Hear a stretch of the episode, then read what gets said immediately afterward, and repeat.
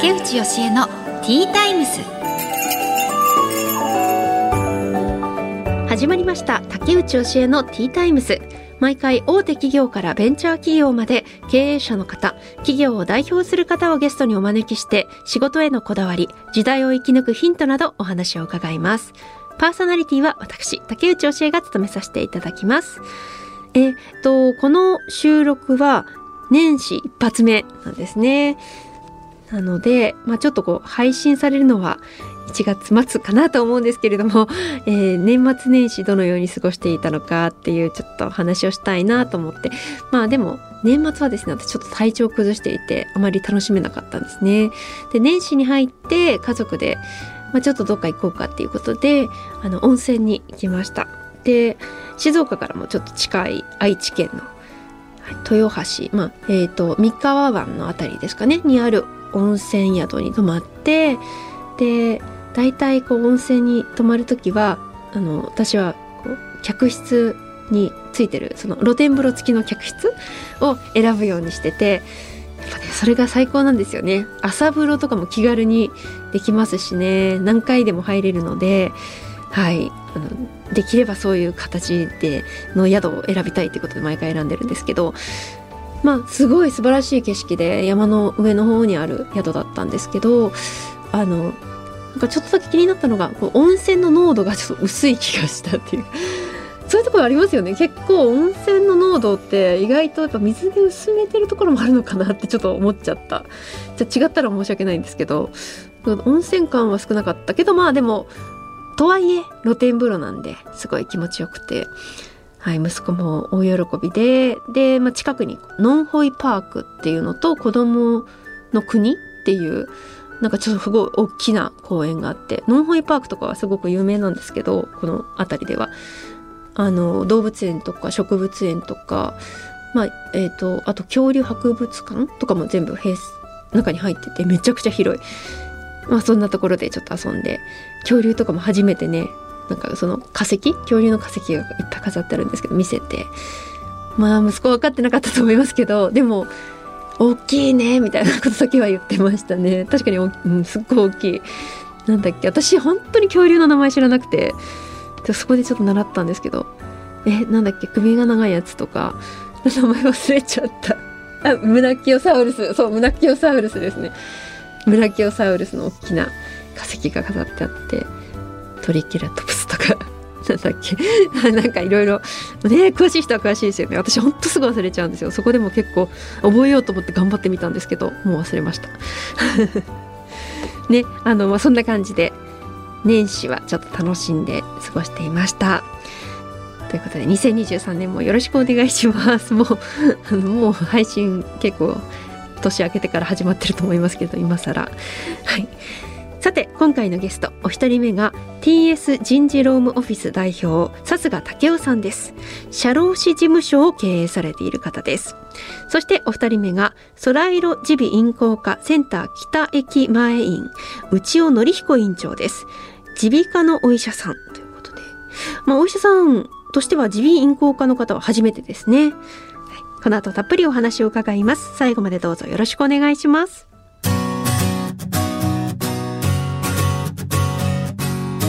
内義恵のティータイムス。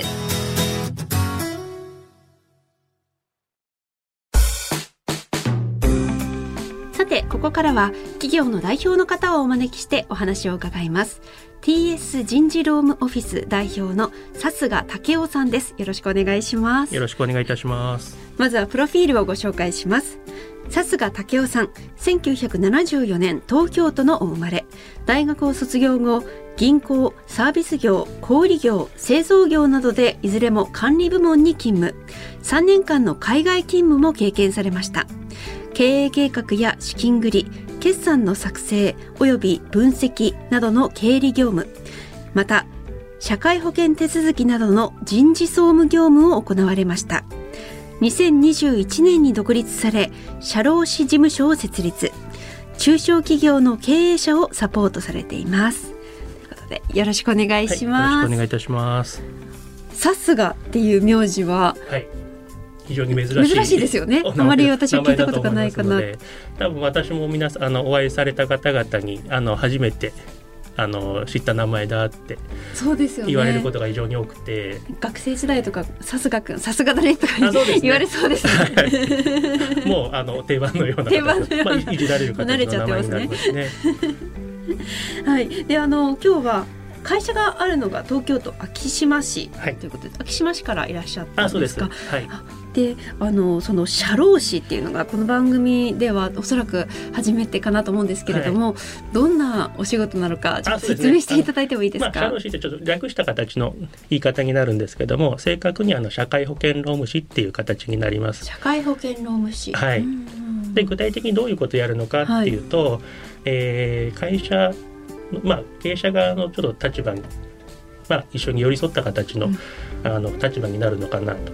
で具体的にですね、えー、と従業員さんの、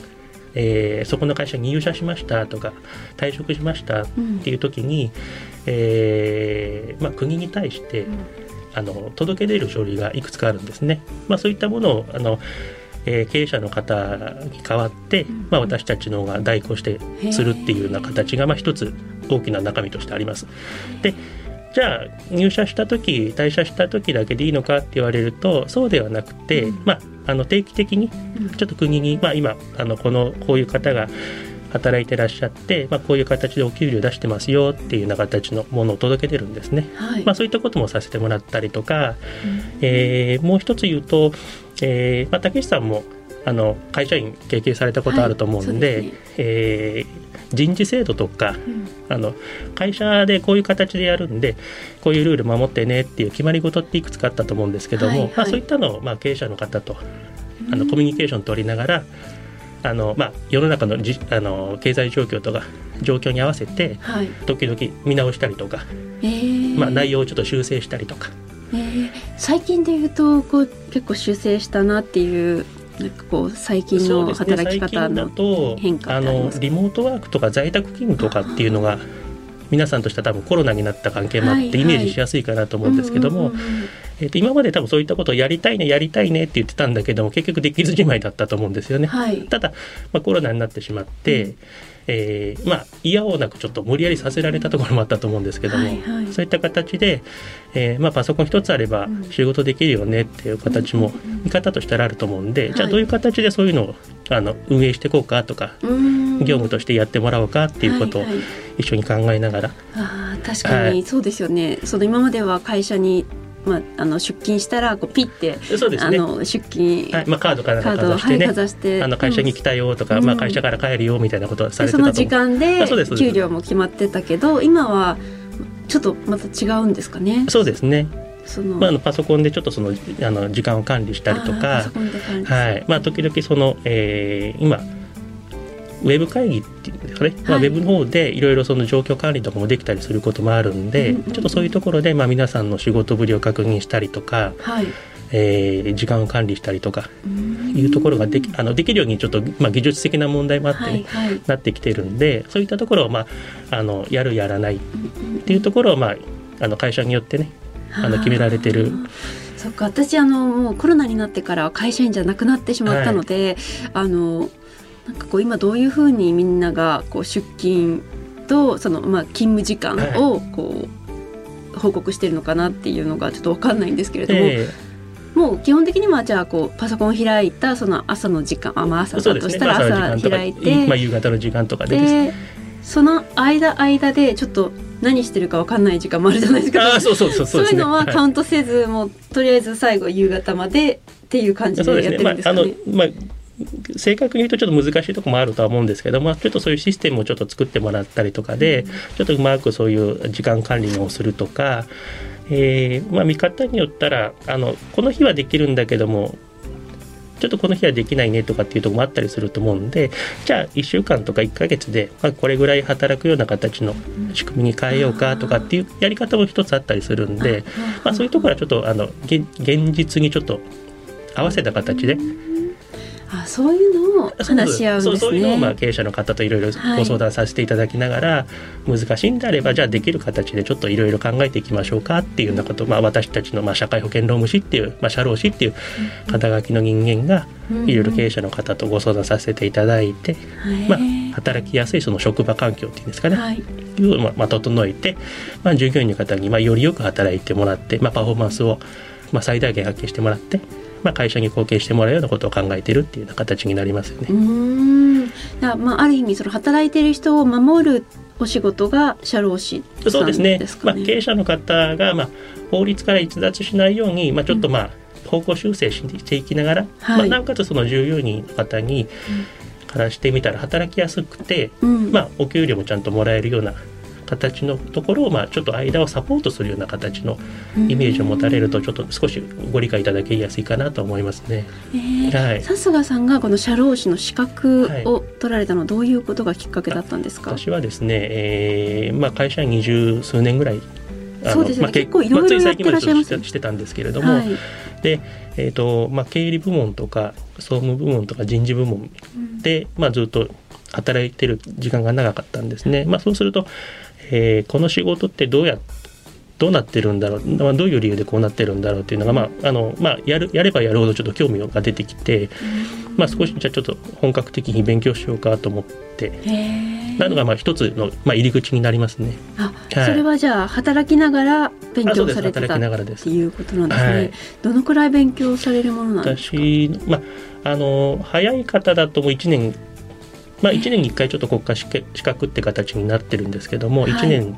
で取られる方もいるんですけど、まあ、私の場合まあちょっと2年3年ぐらいちょっとかかったような形ですね。あはい、お仕事しながらですもんね。そうですね。はい。えー、でその資格を取られてからどのくらいでもう独立しようって思われたんですか？はい、えー、っと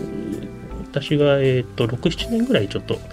時間がまあ間が空いたっていうような形になるんですね。まあその間あのえー、資格を取ってまあそれなりにそのあの知識とその業務といろいろまあミックスしながら、あのああだこうだちょっと言いながらあの試行錯誤しながら業務していったりところもあったんですけどもまあちょっと間にちょっとまあ海外赴任っていうものもちょっとあったりして。そうですね。3年間海外勤務。ここでは何をされたんですか？ここではえっ、ー、と一言でいくと、えー、今その経理とか人事とか総務とか、はい、まあ俗に言うそのまあ、事務職みたいな形の仕事を、まあ、全部あの私の方で引き受けてやってたっていうような形ですね。あどどちらに行かれたんですか？私はタイの方に。あタイに、はい、それはどのどんなお仕事をされている時ですか？えっ、ー、と製造メメーカーにいた時だったんですね。あじゃあ製造業のお仕事で、まあ、海外タイにまあ、海外の、まあ、工場。はい、まあ、私工場だったんですけども、はい、そちらの方に派遣されて、えーと、と規模が100人ぐらいの工場だ、まあ、あまり大きくない工場ではあったんですけども、はいはい、そちらの方でまあ日本人が、えー、と少ない時で4人でもう多い時で7人ぐらいでしたんですかね。はい、そういう人たちのこの労働状況を管理されて、はい、そうですね、まあ、日本人のあの管理を含めた形で、まあ、あの会社の業績がどうだどうなったの良かったの悪かったのっていうのを、まあ、そういうのをまあ帳簿をつけてチェックしたりとか、はい、まあ、日本本社の方に、まあ、定期的に報告したりとかいうようなことを、まあ、あのタイにいた時にはしてたんですね。してたんですね。はい、その海外での経験っていうのは、はい、今その社労士として働いている上で何かご役に立つことってありますそうですね。まあ日本の働き方ってどちらかというとその独特というかちょっと癖があるようなあの特徴があって、まあ海外に行くとまあ一つの労働っていう働くっていうその契約をまああの会社と本人と従業員と結ぶような形になって、まあ、その契約以外のことはあの基本的にはもうやらない。っていうのが、まあ、海外だとそのスタンダードになってくるんですね。はいはいはい、あ日本人だとなんかこう頑張ってこう残残業したりとか。そうですね。日本人的な発想でいくと、そうそう。まあ、あの海外に行くとちょっとそういうことってなかなかあの理解してもらうのが非常に難しいあの現状があるんで、はい、まあ、そうするとやっぱり日本的なそういう考え方、ちょっとそういうところがなかなかちょっと理解しづらいところは出てくるのかなと思います、ねはい、あので独立してから、はい、2021年に独立されたということは、はい、コロナ禍で独立されたってことですかね。コロナ禍での独立っていうのは、まあ、もうすぐ2年経つのかな、ね。今、まあ、どうですか？その経営は。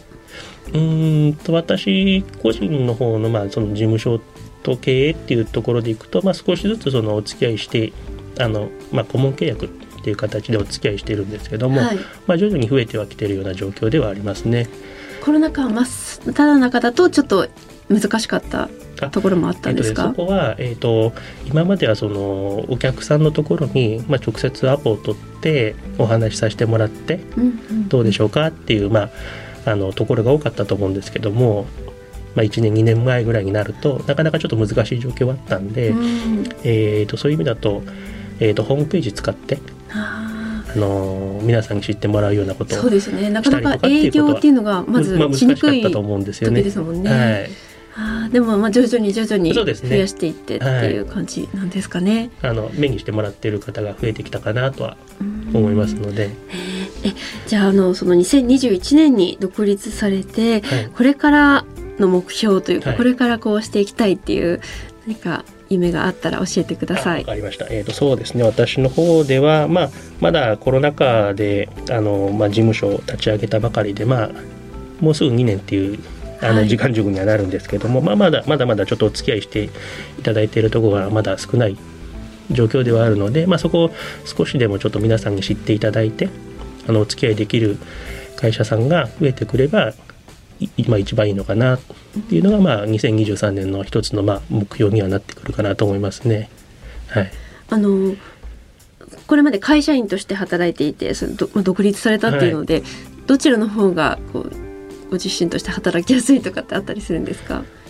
あそうですね、まあ、一応両方、まあ、いいとこ悪いところってあるとは思うんですけども、まあ、基本的にはあのその働きやすさっていう意味ではあまり変わりはしません。でただあの独立してからの方が、えーとまあ、幅広い、まあ、領域というか分野というかになってくるのでもともと会社員で働いてた時は、まあ、そこのある業界の、まあ、自分たちのその会社だけでしたけども独立すると、まあ、業界もいろんな業界が関わってきますしね。はい。まあ、いろんな経営者の方と直接お会いはするので、まあ、そういう意味ではいろいろ刺激をもらいながらとか与えながらっていうところになってくると思うんで、まあ、やりがいという意味では独立した方がうん。あの格段に違うかなと思いますね。そうなんですね、はい。ありがとうございます、はい。ありがとうございました。ということで TS 人事労務オフィス代表の笹賀武雄さんにお話を伺いました。ありがとうございました。どうもありがとうございました。竹内義恵のティータイムス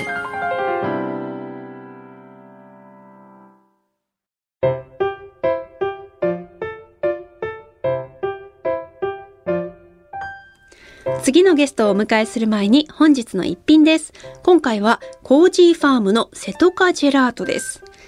なんとあの以前ゲストに来ていただいた宮崎県の長友みかん農園代表の長友浩二さんが作っている瀬戸カみかんをアイスにしたジェラートにしたものが届きました。めちゃくちゃ嬉しい。その瀬戸カみかんめちゃくちゃ美味しかったんですよね。本当に感動的な美味しさで。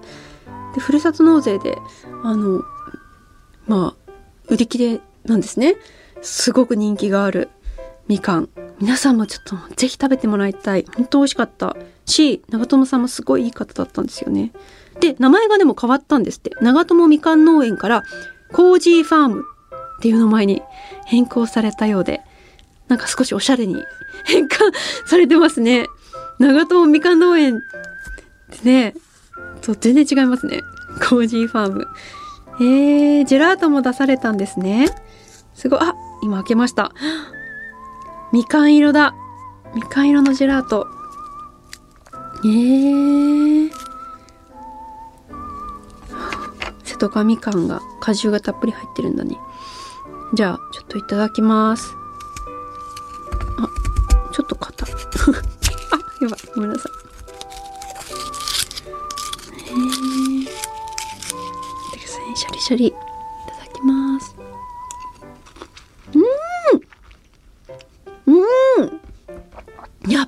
違う。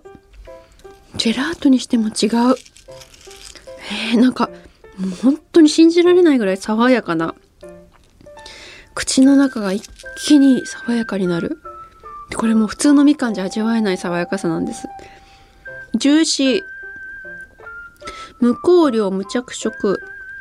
無添加。あでもそのまま瀬戸かみかんがアイスになってるんだ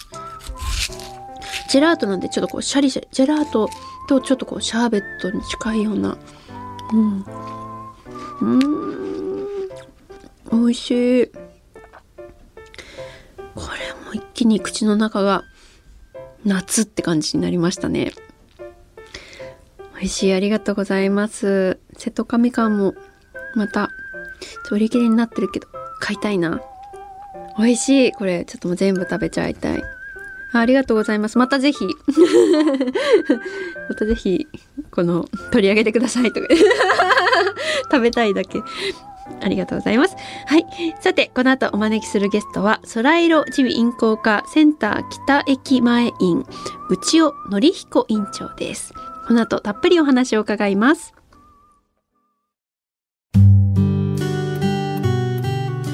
さて本日2人目のお客様は空色耳鼻咽喉科センター北駅前院内尾則彦院長です。よろしくお願いいたします。よろしくお願いします。まずはプロフィールをご紹介いたします。内尾則彦院長は東京慈恵医科大学を卒業。東京慈恵医科大学附属病院耳鼻咽喉科などで研修を積まれた後2021年7月空色耳鼻咽喉科センター北駅前院を開院されました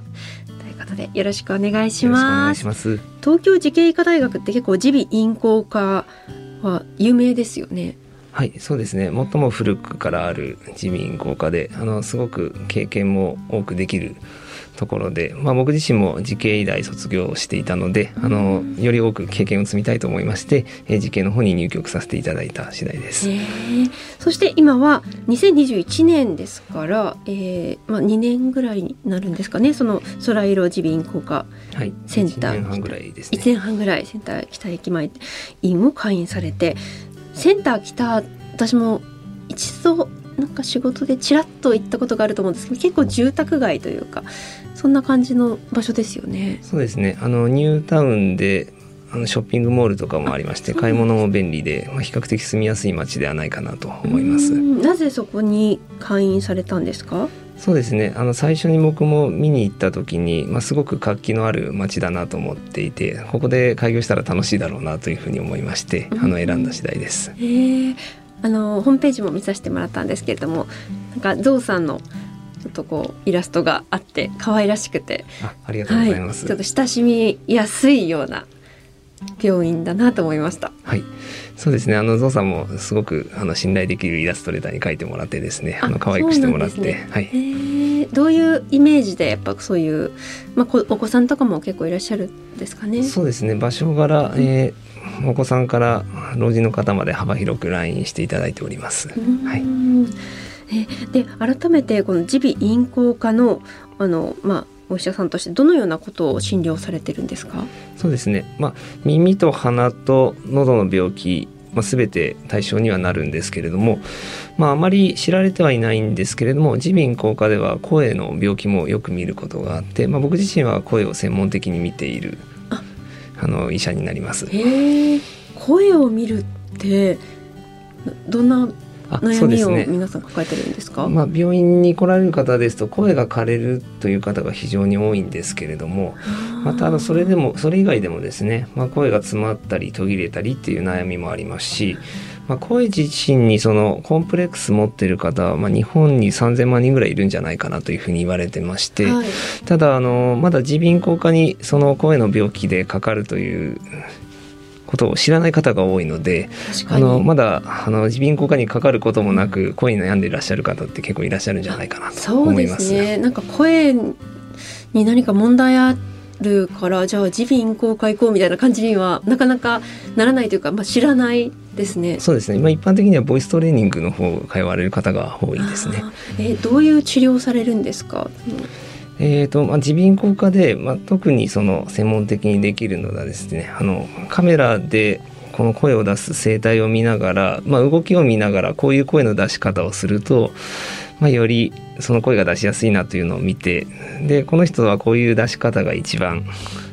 いいなというところを見た上でこういう出し方をしてくださいって指導するという、まあ、その見ながら直接こういう声の出し方がいいですよということを教えるというそういう治療をよくやっております。なんかその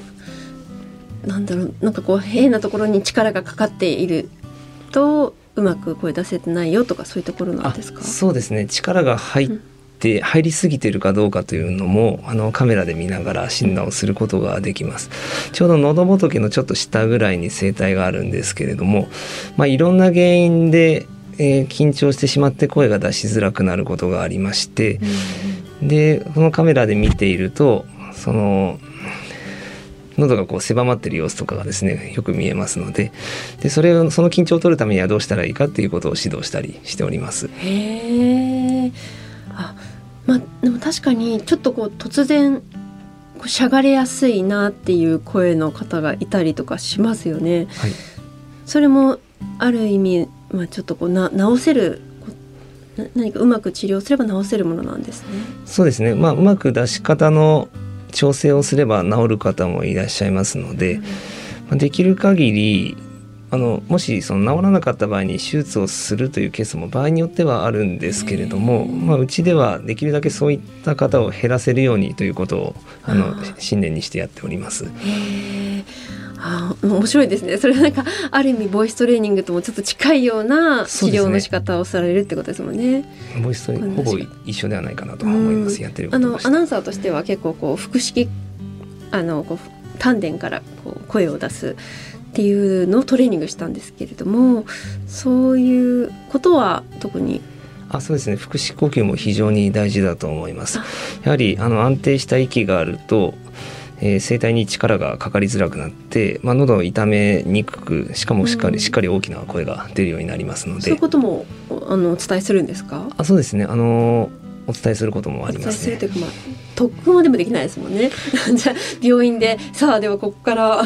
お腹から声出して練習しましょうみたいなことはなかなか難しいですかね。そうですね。まああのまあ医者から説明する際は説明だけにとどまるんですけれども、まあ言語聴覚士さんと連携すると言語聴覚士さんが少し時間を作ってですね、うん、あの20分30分使ってそういった指導することもあります。あえあと私もそうですし結構私の周りの女性特に女性があの耳あの時間解放症っていう、えっと、なんかそういう症状になってしまうことがあって、はい、そういう方って結構いますか？結構いらっしゃいますね。まあ、治療法としては、まあ、ビタミン剤や漢方薬などがあるんですけれども、まあ、最近ではその、まあ、広い時間が広くなっていることそのものが原因なので、まあ、時間ピンといってピンを入れて治すという治療もあります。まあ、本当に症状が辛い方ですと検討しても良いのかなと思いますが、ね、まあ、ただそうですね飲み薬で一定の数あの軽くなったという方いらっしゃるかなと思います。飲み薬っていうのは漢方ですそうですね。漢方とビタミン剤で良くなる方は結構いらっしゃるかなと思います。ちなみに漢方は何ていう名前漢方が神木人という漢方薬になります。まあ産婦人科でも使われたりすることのある漢方薬ですね。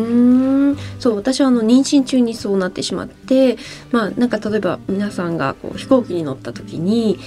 一気にこう耳がもわってしちゃうっていうか、まあ、とあの聞こえにくくなって頭の中で自分の声が響くみたいな症状なんですけど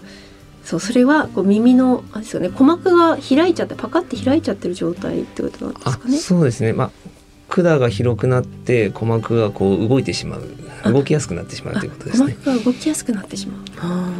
実際にその時間解放症の方でこうカメラで見てみると息を吸ったり吐いたりすると鼓膜がもうこう浮き上がったり、へこんだり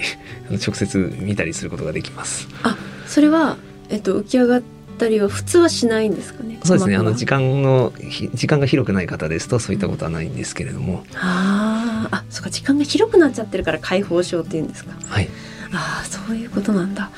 えー、なかなかこう完全に治す方法がないっていう病気ですもんねこれは。まあそうですね完全に治すのは本当にピンを入れるのがおそらくそれだけだと思いますね。狭くするしかないと思いますあの完全に治すのであれば。あでもそういう方法があるんですね。私それ聞いてないですね。はい、そういうやり方最近ですか？あでも本当に最近だと思いますね。昔はなかったと思います。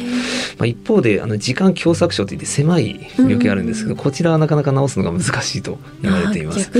こう狭いものを広げるってなかなかできないので広げたら痛そうですし、ね、はいはいはいそうですよね、はい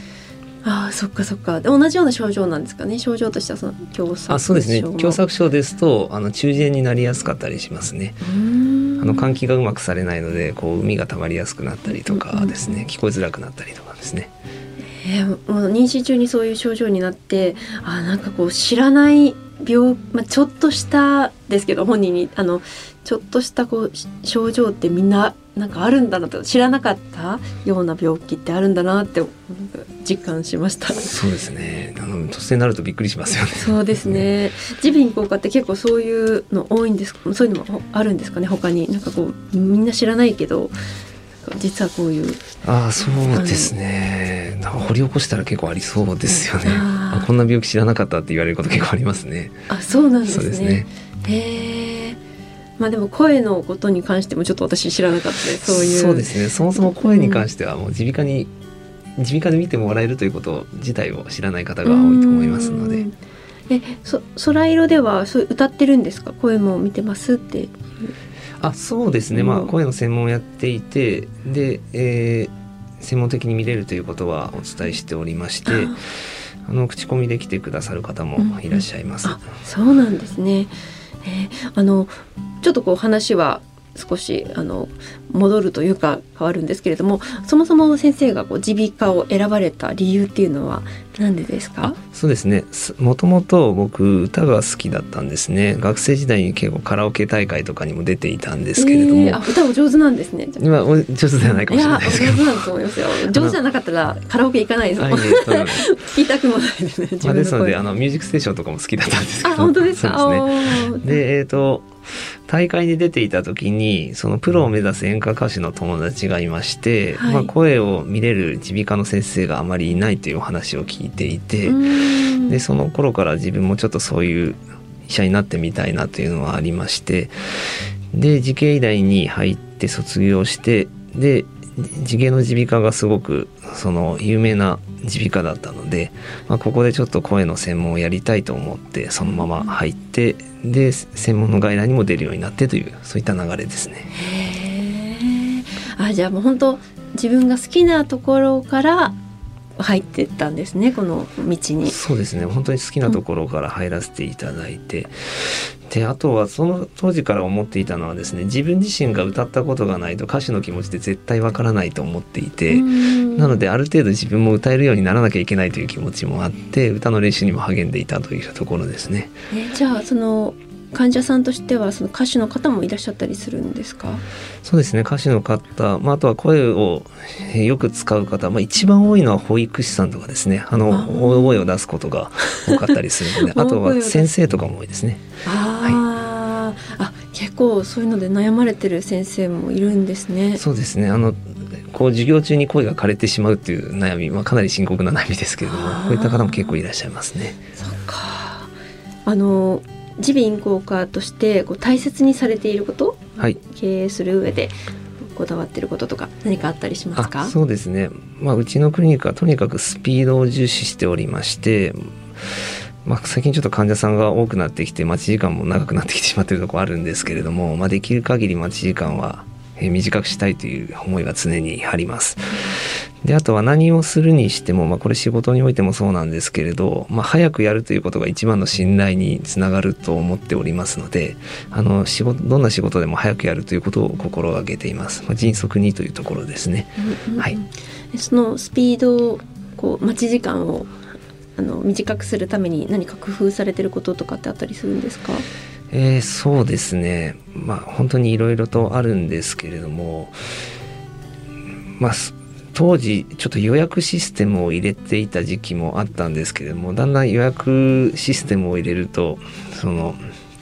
患者さんの数が増えてくるとですね予約をしてもだんだん予約の意味をなさなくなってきまして。ですね。でちょっと完全に今はあの順番で、えー来た順番で見せていただくという形に変えてはいるんですけれども、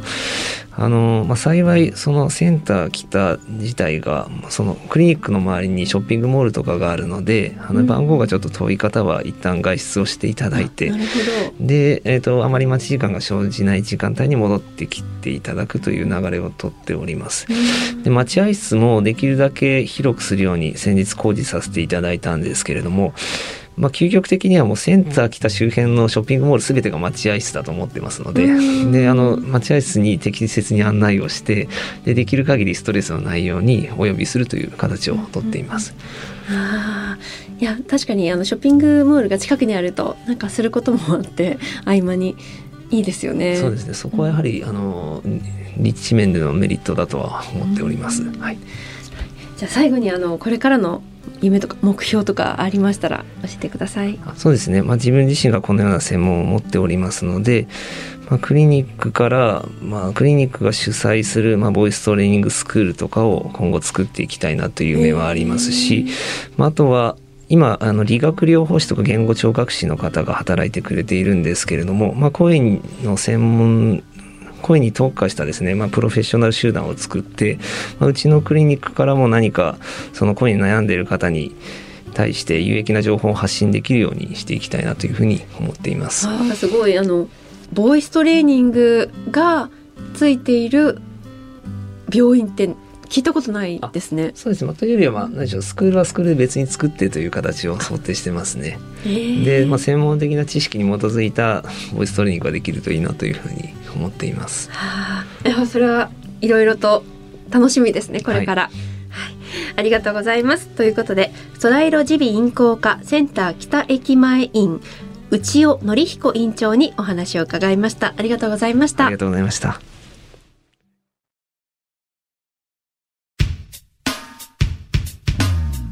竹内教えのティータイムズそろそろお別れの時間となりました、えーお一人目が TS 人事労務オフィス代表の笹賀武雄さんです。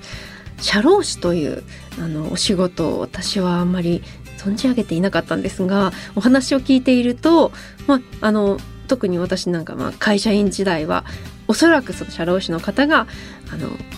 裏でというかあのもうこう縁の下の力持ちという感じで私たちの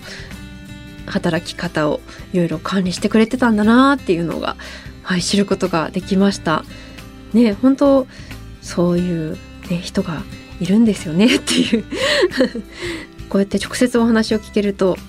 とても勉強になります。うんはい、そしてお二人目がソライロ耳鼻咽喉科センター北駅前院の内尾則彦院長です。あの耳鼻咽喉科ということで、まあ本当にこう私が気になっていることをはじめいろいろ治療法とかどうすればいいんですかとかあのなんか診察してもらったっていう感じでしたね。はい、いっぱい聞いちゃいました。まあでもあの声のねあのまあ、病気というか声に悩んでいる方も結構いるっていう話もありましたけれどもそのうちの一つでも何かこう聞いている方があこういう症状自分もあるなみたいな形で参考になったら嬉しいなと思います。ということで竹内教えのティータイムズお時間となりました。お相手は竹内教えでした。また次回お話ししましょう。